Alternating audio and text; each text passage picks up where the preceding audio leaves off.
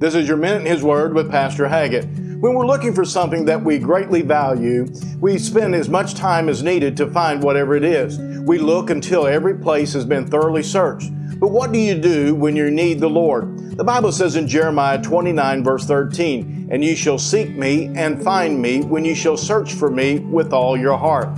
So often we spend so very little effort and time drawing near to the Lord. We may pray a little prayer and then go about our day and wonder why we didn't get the prayer answered. The problem is, is that we didn't seek the Lord with our whole heart. We just prayed half-heartedly and expected the Lord to respond. But the Lord wants us to give Him our whole heart. So take time today. Make the effort to reach out to the Lord with your whole heart, and then He will be found of you and answer your prayer. This has been your minute in His Word. And if you don't have a church home, come pay us a visit here at Calvary Baptist Church in Marshall.